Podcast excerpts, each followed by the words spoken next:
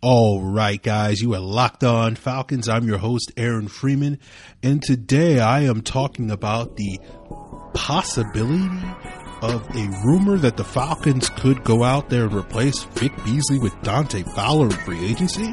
You are Locked On Falcons, your daily Atlanta Falcons podcast, part of the Locked On Podcast Network. Your team every day. So, guys, you know me. I'm Aaron Freeman. Been covering the Falcons for many years. I'm on Twitter at FalcFans, and of course, the host of this world-renowned Locked On Falcons podcast, your daily Atlanta Falcons podcast. And today's episode, we are going to be talking a little bit about a rumor from Tony Pauline of the Pro Football Network, talking about the idea that Dante Fowler wants to be an Atlanta Falcon as an impending free agent, and we'll get into a conversation about that possibility, the plausibility of that happening.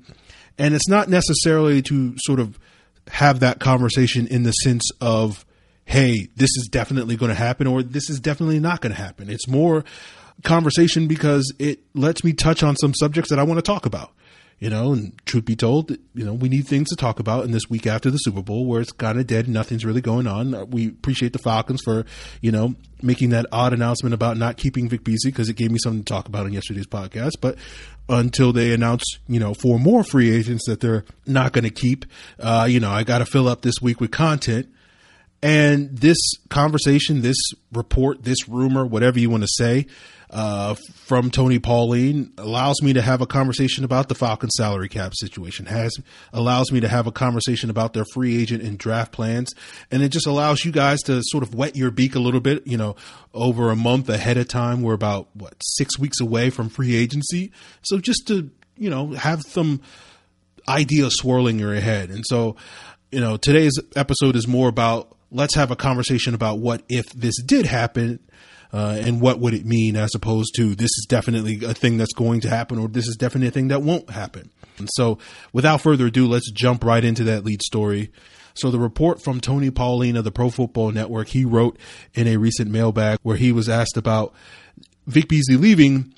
He said, I'm told that Dante Fowler wants to play in Atlanta for the Falcons. It's going to cost a pretty penny, but if the Falcons offer Fowler a competitive offer, I think he ends up in Atlanta. So this is an interesting dot connection from Tony Pauline. The Falcons clearly have a need for edge rusher.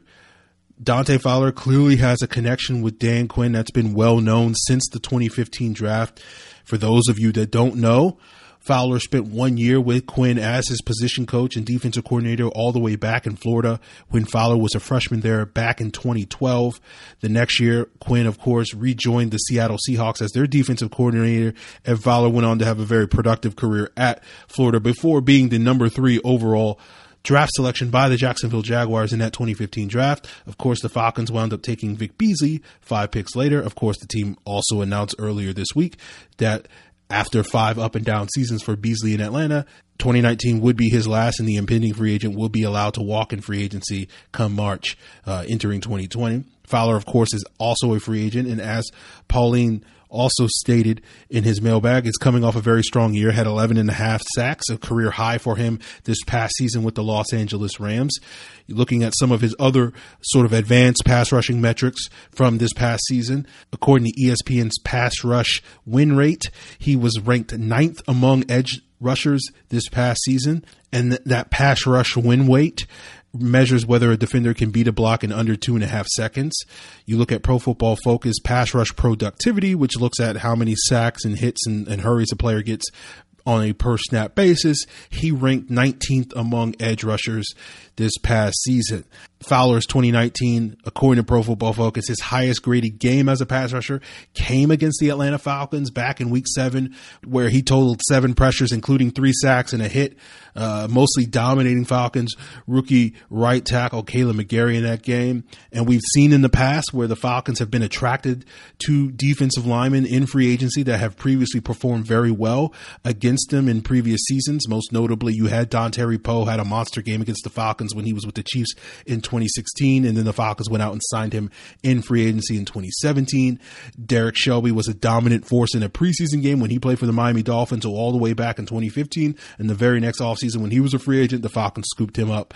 Fowler like Beasley, has had his fair share of ups and downs as a player since entering the league back in 2015. He missed his rookie season with a torn ACL, then came back, had, you know, some mild production, 12 sacks over the next two years with the Jacksonville Jaguars, but didn't, wasn't quite living up to expectations in that time period with him out of the lineup. They had a young player by the name of Yannick Ngakoue sort of surpass him as their sort of go-to edge rusher alongside Calais Campbell and Malik Jackson in Jacksonville and sort of Fowler was sort of fourth fiddle for them. Then Ngakoue is also a free agent this upcoming March.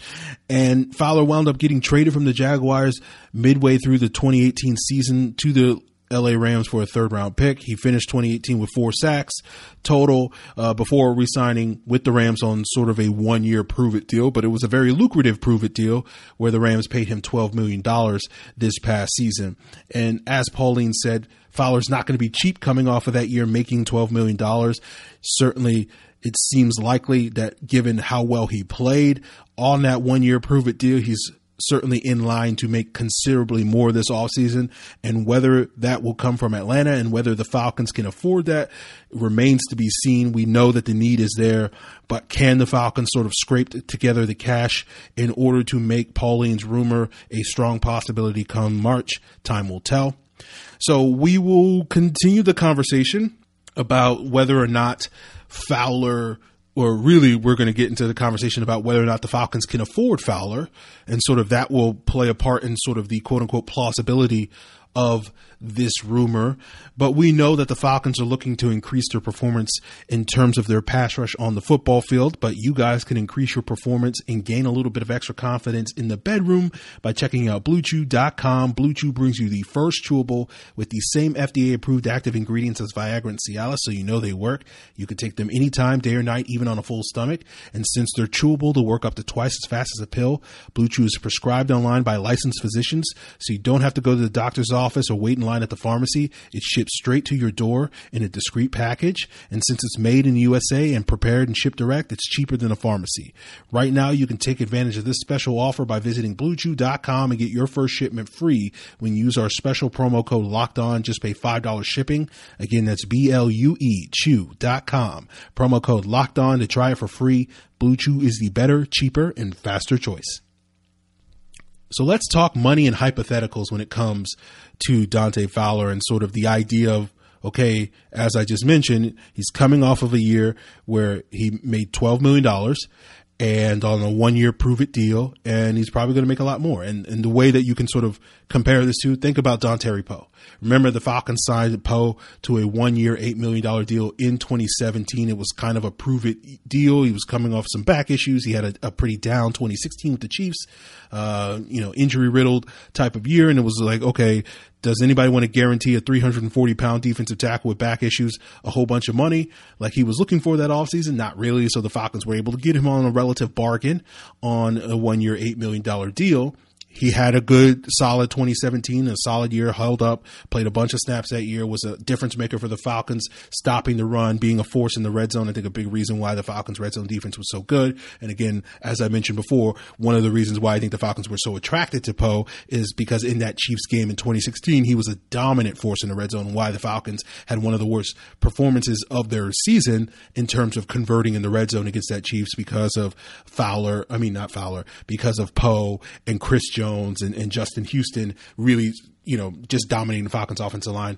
when they got inside the 20. But we saw Poe after that year in 2017 sign a much bigger contract with the Panthers the following offseason, signed a three year, $28 million deal that averages over $9 million a year, got about $15 million in guaranteed money. You know, you look at sort of Fowler's potential market price. He's turning 26 this upcoming August. You look at what Whitney Mercilus just signed. He's a 30 year old guy. He just signed an extension for 13 and a half million a year with the Texans. You look at Za'Darius Smith, who was 26 last offseason when he signed with the Packers. He averaged a contract averaging $16.5 million a year. You saw Dee Ford, same age, $17 million a year. Trey Flowers, same age, $18 million a year last offseason. So I think that's really sort of the price range there where I would expect Fowler to want his market to be somewhere in that 16 to 18 million dollar range, possibly even higher. And obviously guaranteed money when it comes to these contracts is really what matters. You saw Flowers get the most with 56 million. Ford got about around 45 million. Uh, Smith got about 34 million when you count in future future uh, guarantees, not necessarily guaranteed at signing. Now, as I said, I think I said it on yesterday's podcast. If you go all the way back to 2015, the, the of those premier sort of projected first round picks, the Fowlers, the Duprees, the Shane Rays, and, and the Vic Beasleys in that 2015 draft, watching the the tape, not really the tape, but watching the cut ups on YouTube, Fowler was the guy I liked the most in that draft class. Um, but he didn't test particularly well. You know, didn't have, he had a, a really good 40, a really good 10 yard split uh, showing some burst off the edge, but his broad jump, his three cone weren't particularly good. But you know, now that we've got five years of watching him play, I don't really question his his burst, his explosiveness, or anything like that. His ability to bend the edge, like those uh, metrics are supposed to be testing you know, you have 60 plus games of him as a pro player. You don't really need to pay too much attention to the combine stuff. So, you know, you can kind of throw that stuff out the window. But that was one of the reasons why I was like, oh, I like Fowler as a player, but I don't know if he's going to be the best pass rusher out of this draft class because I don't know if he has the athletic athleticism to, you know, be that sort of difference maker. And I think he's shown enough, certainly in his time, that that's not necessarily a question, particularly coming off of this season. But for example, let's just assume whether or not the Falcons can afford to pay Fowler that type of money, that Dee Ford type of money. You know, Ford side, five year, $85 million contract that averaged $17 million a year. And what's going to be difficult for the Falcons because of their cap situation, as I've mentioned on a number of podcasts over the last couple of weeks, is this 30% rule.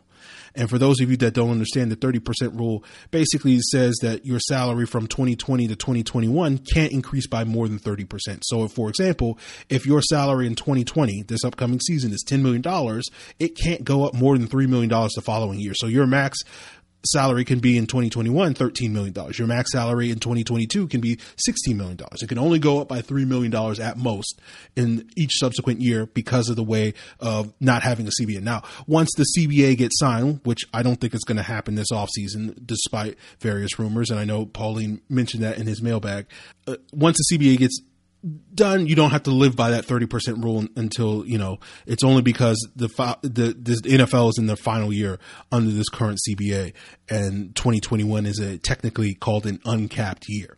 So the difficulty is going to be is the way that this this 30% rule impacts contracts is you're not able to backload these contracts like teams normally do where you can start off where if you're you know in a normal offseason, uh, you know, for an $85 million contract, you could have like, you know, the, the first year of the contract be worth like eight, $5 million or $8 million. And then like the fifth year of the contract be worth like $30 million or something like that. And it just sort of goes up as the contract goes. And that's how you can sort of structure a contract because it's like, well, we're never going to get to the fifth year of the contract. It's really just a three year or four year contract or something like that. And we can structure it that way. The 30% rule makes that difficulty. And so when you look at a potential and sort of playing around with the numbers, I'm sitting here saying like, okay, if you're going to pay Dante Fowler this type of money, you know, you're looking at a cap hit in year one of like $10 million. You're looking at a cap hit probably $12 million or possibly even more. And that's going to be kind of difficult for the Falcons to sort of fit under their contract. This is sort of for those of you out there, which is not myself, but I, am there are certainly vocal members out there that are sitting here saying this is why the Falcons can't afford to spend any money on on Austin Hooper yeah, I think this is your argument where it's like, okay, we have to let Hooper go so that you can go out there and sign a player of Dante Fowler's ability because it's very difficult for me to see a plausible way where the Falcons can afford both of those guys. They kind of have to choose one or the other. So if you're willing to buy in on this rumor about Fowler wanting in in Atlanta and buying in that the Falcons have sort of a mutual feeling about Fowler, we'll talk about that a little bit later then you're kind of being like, well, we have to let Austin Hooper. That's the sacrifice we have to make in order to make this deal done. And if you're a fan of Fowler, then I wouldn't sit here and say that you're a crazy person. I don't necessarily have a strong take on whether Fowler's worth it. You know, that's subjective. I haven't sat down and really watched his his 2019 season to really see what his film says. You know, I know he was dominant in the Falcons game. That's really the only game I was paying attention to the Rams this season. Um, but I would have to go back and watch the other, you know, 15 games that he played this season to really tell if, okay, did he have a legitimately good season that the numbers are suggesting, or was it kind of inflated to a certain extent? But again, the numbers, the metrics, you know, ESPN, Pro Football Focus seem to suggest that he was pretty solid this year. Um, you know, wasn't elite, wasn't, you know, the, the second coming of Khalil Mack, but certainly based off his performance, clearly an upgrade over anything the Falcons currently have as far as their edge rusher. But you wonder, okay, is he kind of a one year wonder? Because prior to this season, he was more kind of a six to eight sack guy. And then he has this monster season where he looks like a legitimate double digit sack guy, at least based off of these metrics. You know, is that a one year wonder? Is that a contract year bump? Is that a guy that once he gets paid, he's going to return to being more that six to eight sack guy? And if you're paying, you know, $17 million a year for a guy that's getting six to eight sacks, that's a lot of money. That's a lot of money. Too much money, some would argue. So that's the question. Then you have to wonder, okay, if he had this monster year in a full year on Wade Phillips' defense in the three four defense, would he have similar production in the Falcon scheme? I don't know. See, these are questions I have. I don't have the answers to these. So I don't have a strong opinion one way or the other in terms of the Falcons should get Fowler, the Falcons shouldn't get Fowler. Just sitting here speculating, having a conversation about this. So that's one of the things I might wind up, or I probably certainly wind up doing over the next couple of days or weeks is sitting down, you know, as we get closer to free agents, sitting down and actually watching some of these uh, pass rushers to see if the Falcons will really sort of target any of these guys to sort of quote unquote fix their need for an edge rusher. But again, as I said, if Fowler is legitimately, if I come away watching the film thinking Fowler is legitimately a double digit sack guy, I certainly think you can make the argument. Not saying I would make the argument, but certainly I think it's a fair argument. I wouldn't necessarily fight somebody on this that you can make an argument that adding a double digit sack guy to enhance will do more to enhance the defense than, you know, retaining Hooper will to enhance the offense, given the question marks we have with Dirk Koetter. And you can certainly make the argument that, hey, the offense is a lost cause. I've heard other people make that argument. The offense is a lost cause, so the Falcons just sink all their money into, um, you know, fixing the defense and upgrading that unit as much as possible. I don't quite agree with that sentiment, but I certainly understand that sentiment. And I don't think that's a crazy sentiment to have. You know what I'm saying? So it's one of those things where it's like, okay, like I hear where you're coming from on that. I don't 100% agree because, you know, I'm, I'm a little biased towards the offense. And, you know, I, I always remain skeptical of the Falcons defense. And even if you do spend a bunch of money on the defense, I don't know if it's going to pay off as quickly as you want, but maybe the investments you make in the defense in 2020 pay off for you in 2021. That's usually the trend of how it happens. You spend a lot of money in free agency in year one, and then in year two, it pays off for you um, we saw that with the Giants a couple of years ago. We saw that with the Vikings many, many years ago when they went out and got guys like Pat Williams and, and others. That's how I sort of think about it. But again, that's a conversation for now. We'll get into that conversation later in the offseason uh, as we approach free agency and whatnot. So something to think about. That's all I'm sitting here saying. Like, it's something to think. In theory, I think it makes sense. You know, this is a plausible theory. That's you know, if if you want to go gung ho on that theory, by all means, do so. If you're a little skeptical of that theory, then you know, be skeptical about it. I don't. I, I haven't sat here and thought about it enough, or really done the research to really come hard one way or the other. And again, a big part of that research is to look at the film of some of these guys like Dante Fowler and whatnot. So we will continue today's conversation in talking about sort of okay, let's say the Falcons do go out there and get Dante Fowler. What does this mean to the draft situation? And since we're talking about the draft, why not talk about and you guys listen to the three podcasts devoted to the draft on the Locked On Podcast Network. You can find the Locked On NFL Draft Podcast, the Draft Dudes Podcast, and the Locked On College Football Draft Podcast on your favorite podcast platform, including Apple Podcasts, Google Podcasts, and Spotify. So, you know, the thing that I haven't addressed quite yet in this podcast, and I'm sure some of you are sitting here saying, like, Aaron, why haven't you talked about this thing? Why are you giving this rumor from Tony Pauline of all people any credit? He's the guy that had the Falcons selecting Christian Wilkins in the first round, and they didn't do it. He's he's he's he's full of it, or whatever. He has zero credibility or anything like that.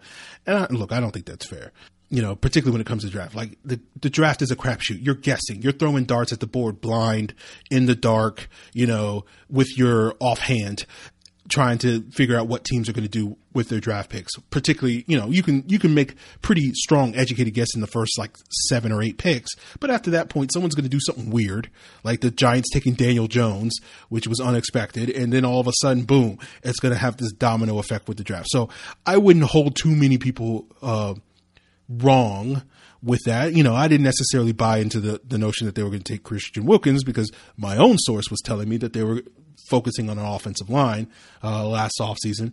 But I don't think it's fair to you know be like, oh, this this rumor is is, is bunk because it's coming from Tony Pauline. Um, I think Tony Pauline gives interesting info.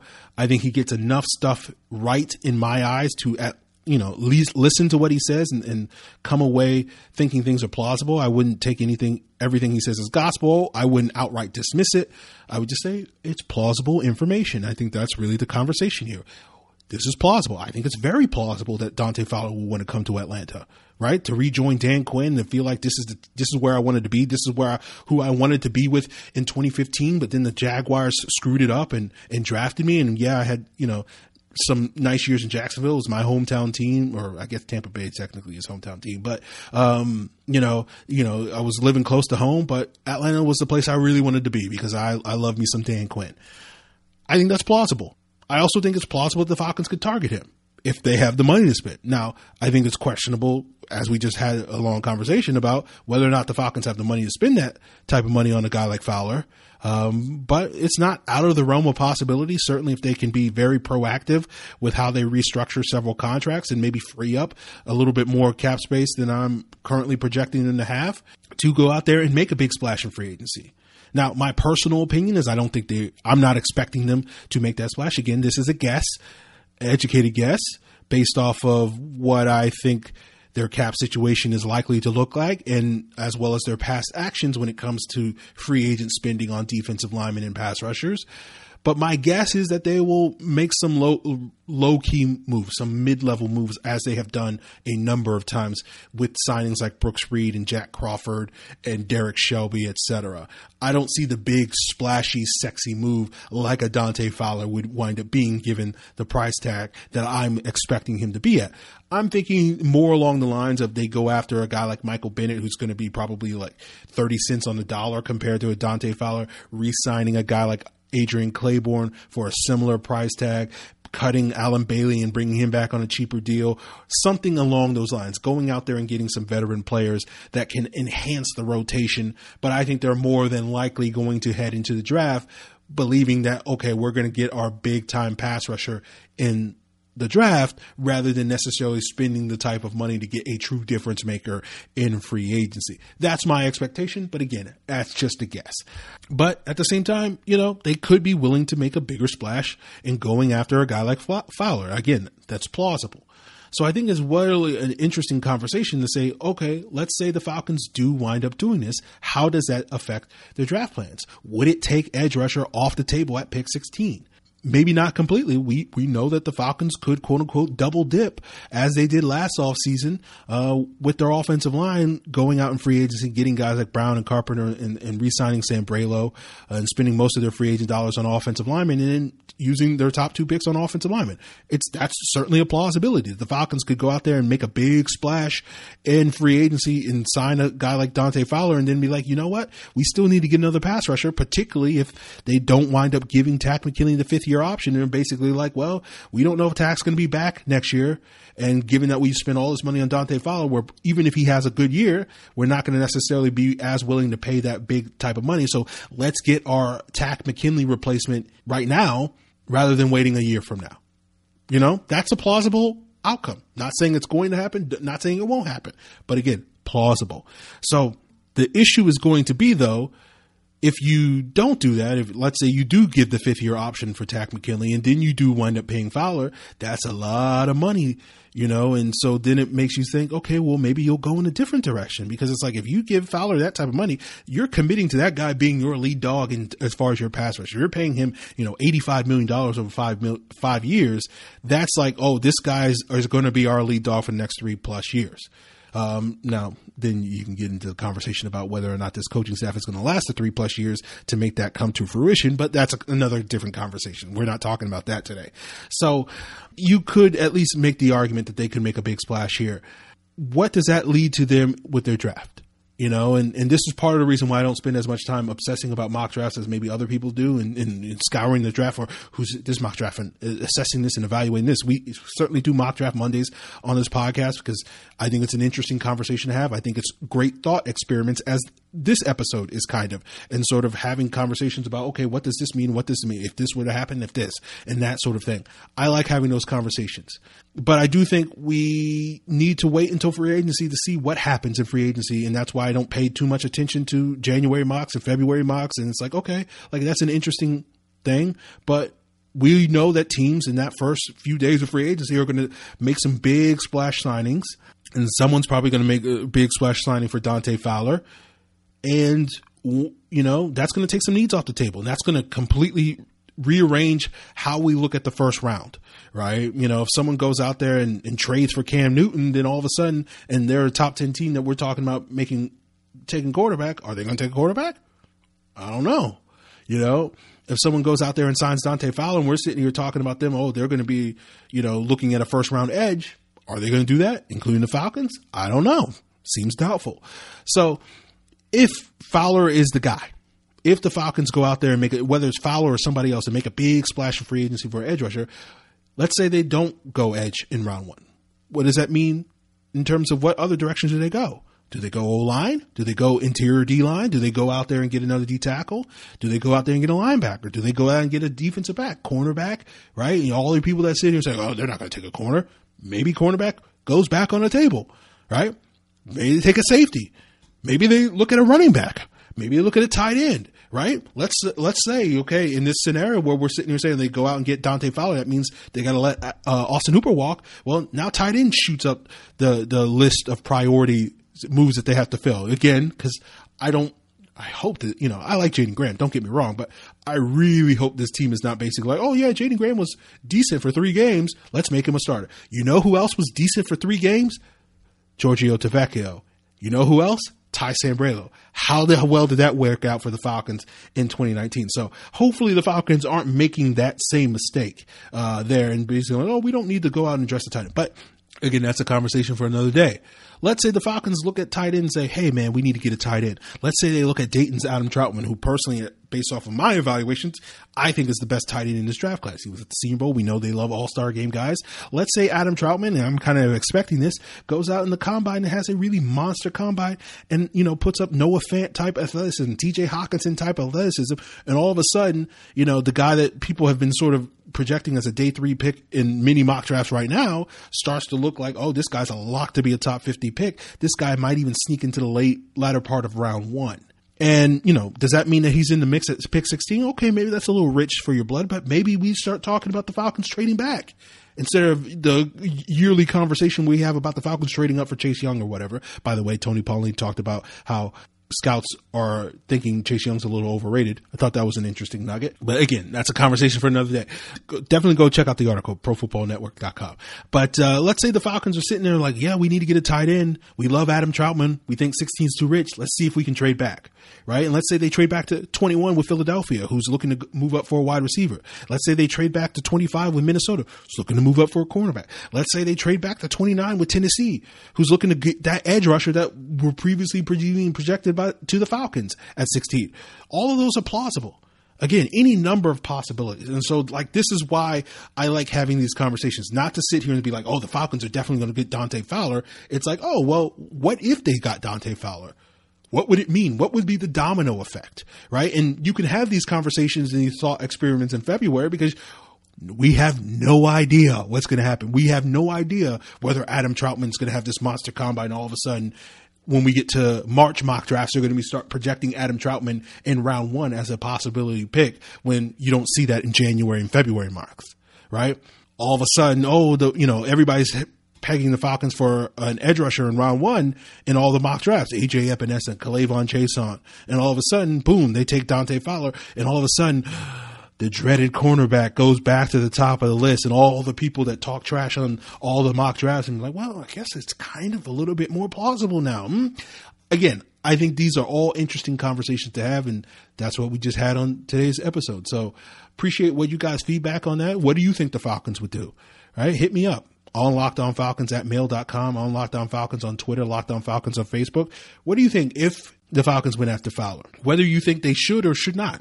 I'm open to that conversation as well, uh, and that comment and that feedback as well. But let's say if they went out and made that big, sexy splash free agent guy to get the edge rusher to sort of, you know, make people forget about Vic Beasley, who do you think the Falcons? What position do you think the Falcons should go after and on? I don't know. Tell me. I'm eager to hear your responses, guys. So there you have it on today's episode of the Locked On Falcons podcast, the world renowned Locked On Falcons podcast here on Wednesday. So we'll be back later this week to talk about other stuff. I, will find some other ways to generate two more shows of content uh, this week. And of course, you can hit me up for, you know, hey, Aaron, ask questions. I can answer them. We can do a mailbag, right? And that's always an easy way to get uh, cheap and easy content, right, on the podcast. Uh, so hit me up. You are Locked On Falcons, your daily podcast on the Atlanta Falcons, part of the Locked On Podcast Network. Your team every day.